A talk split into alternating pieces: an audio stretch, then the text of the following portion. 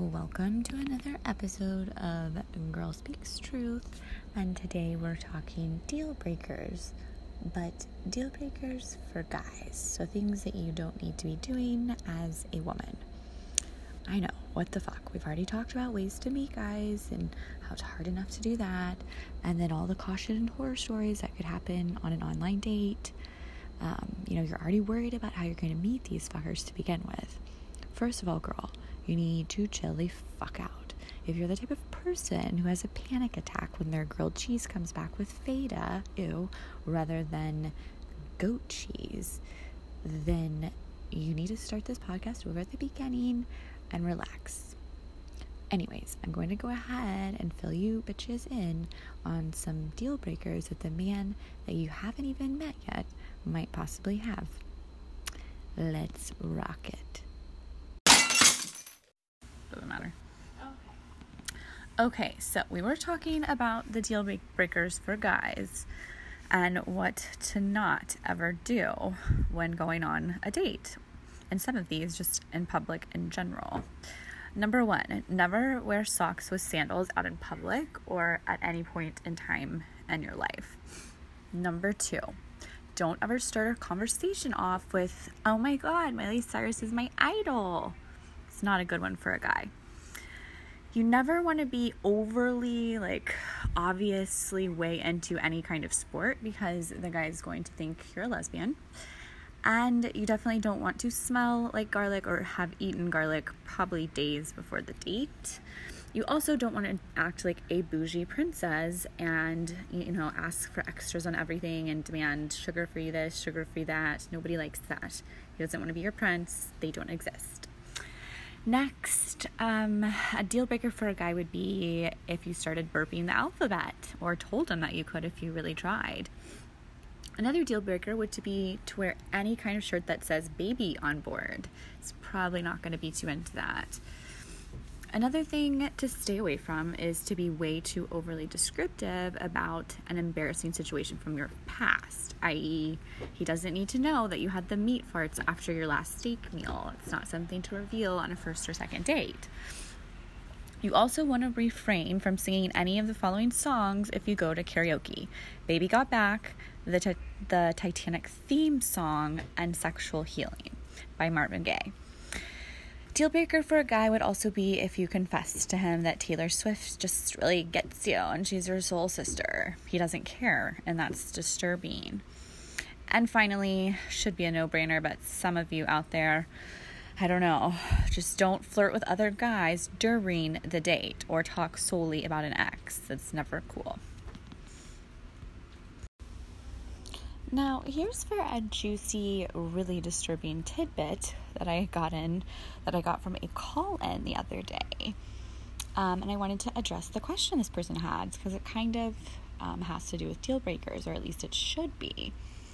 So basically, she told me that during a two week vacation for her cousin's wedding overseas, she met this really cute guy who kind of caught her interest, piqued her interest she, you know, never really even listened to him speak. She just was infatuated with his overall aesthetic and appearance and how he physically looked.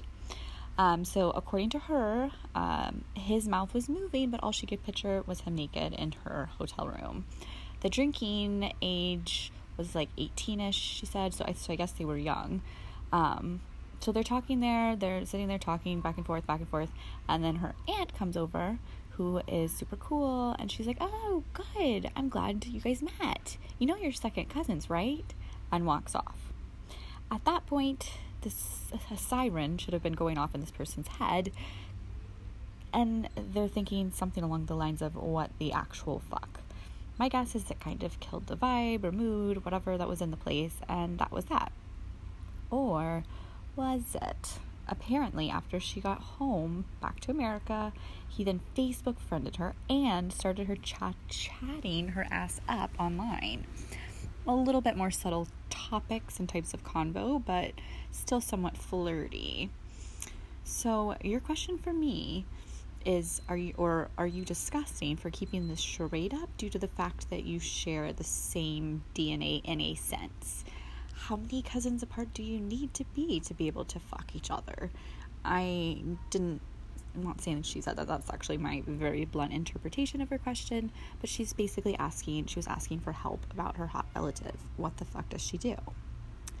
My response to this miss fucking her cousin person is the following I'm going to ignore all the cute little email banter um, where you didn't have the actual question, didn't ask me the actual question um, of if you should or should not have sex with your second cousin. I'm just to go ahead and assume that you're batshit crazy, which you'd have to be if you were seriously considering the idea of fucking your own cousin. We're not talking like fourth or fifth, sixth, sixth, whatever cousins here, whatever. I think everyone is someone's cousin at this point. We're talking direct bloodline cousins. Second cousins are pretty easy to understand. They are without a doubt the children of your parents' first cousin. cousin. That's fucking creepy. Plus, apparently, according to your story, this guy lives overseas. So, are you telling me that you are so desperate that you would to, to date anyone that you would get into a relationship in a long distance relationship that would most likely produce retarded children if you ever were to reproduce? That their mommy and daddy were in such deep love that they have the same great great grandparents? that's so so gross. gross gives me goosebumps. My answer to your dilemma is simply this. No. Absolutely fuck no. It's okay to think your second cousin is hot even your first but stay away from their penises and vaginas. Let's throw aside the creepy aspect of blood relatives. I'm thinking more along the lines of like future family events do you want every christmas thanksgiving funeral birthday whatever holiday event to be awkward as fuck when the two of you stop fucking around, the creepiness factor partnered with discussing your ancestry tree is going to get old eventually. This isn't the fucking television show Game of Thrones. If you're seriously this desperate to meet dudes, go get a new hobby, go to the mall, go on a sabbatical. I don't care. Don't go to your goddamn family reunion to find one. That's all I'm saying. Seriously, have some standards. Love yourself, bitch. So, basically, overall, we've talked today about feeling good about yourself and, um, you know, just how to feel confident on a date that you're not going to have any deal breakers for this guy that's going to make him run for the hills, okay? So, keep it up, work it, work it, work it, and, um, yeah. See you next time, bitches. Oh, thank you. So, real quick, just take home points to reiterate, okay?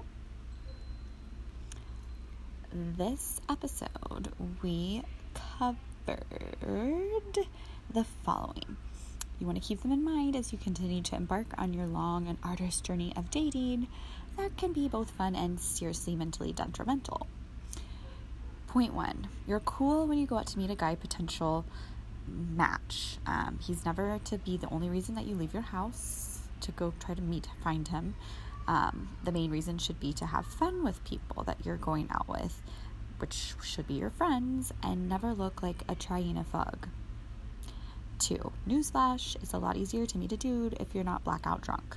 Try to stick to a two to three drink minimum without losing your iPhone, your wallet, your dignity, and try to meet guys doing something somewhat sober. Give it a try. Also, give online dating a try.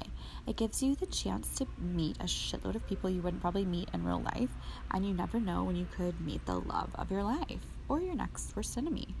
Your probability increases with the amount of men that you're meeting, and if your math skills are on par, um, you they, they have to be your, your the stakes are going up for or the stakes are your chances are going up. The stakes aren't going up because that would be bad i think if the stakes are too high.